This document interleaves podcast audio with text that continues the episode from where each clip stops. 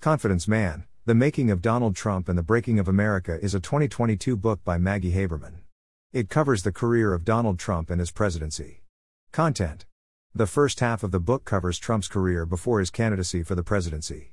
Sean Wilentz observes that the book places special emphasis on Trump's ascent in a late 1970s and 1980s New York demimonde of hustlers, mobsters, political bosses, compliant prosecutors, and tabloid scandalmongers. The book covers Trump's close relationships with figures of that era, including Ed Koch, George Steinbrenner, Roger Stone, Rupert Murdoch, Roger Ailes, Rudy Giuliani, Robert Morgenthau, and especially his mentor, Roy Cohn. According to Joe Klein, Haberman describes how Trump managed to gin his divorce from his first wife, Ivana, into a war between competing gossip columnists, Liz Smith and Cindy Adams, leading to coverage in the New York Daily News for 12 days straight. Haberman portrays Trump as president as childlike, easily influenced by flattery, obsessed with trivialities, unwilling to engage with the details, and dismissive of advice. Accordingly, the executive branch was subject to the president's whims and moods, his ideas about friends and enemies, and that he reoriented an entire country to react to his moods and emotions. Haberman concludes that Trump is a narcissistic drama seeker who covered a fragile ego with a bullying impulse. Critical reception. Writing for Slate, reviewer Laura Miller concludes what Confidence Man offers its readers, as much of the pre publication heralding of the book explains, is an in depth portrait of Trump himself from a reporter who has covered him for years and who hails from the same New York City that formed him.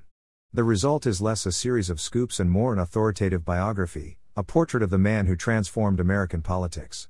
In The Guardian, reviewer Peter Conrad wrote Haberman's book is chock a block with scoops, comprehensively leaked to the press before publication. But what singles it out from the competition is its perceptiveness about Trump's character and the way his private vices became public menaces. Officiating as a harassed shrink, Haberman diagnostically reviews Trump's early life, when his manias and self delusions were already blatantly evident. Eric Alterman's review in the American Prospect expressed surprise at the book's quality, but lo and behold, Confidence Man, the making of Donald Trump and the breaking of America turns out to be a pleasant surprise. It's not merely a primary source for future historians but also, as both Sean Wilentz and Joe Klein noted in their respective reviews, a contextually reported story of Trump's rise that actually helps make sense of Trump, and shows how he bent both the Republican Party and the mainstream media to his will. In his review for the Washington Post, Sean Wilentz described the book as a uniquely illuminating portrait of our would be maximum leader, adding, Later generations of historians will puzzle over Trump's rise to national power.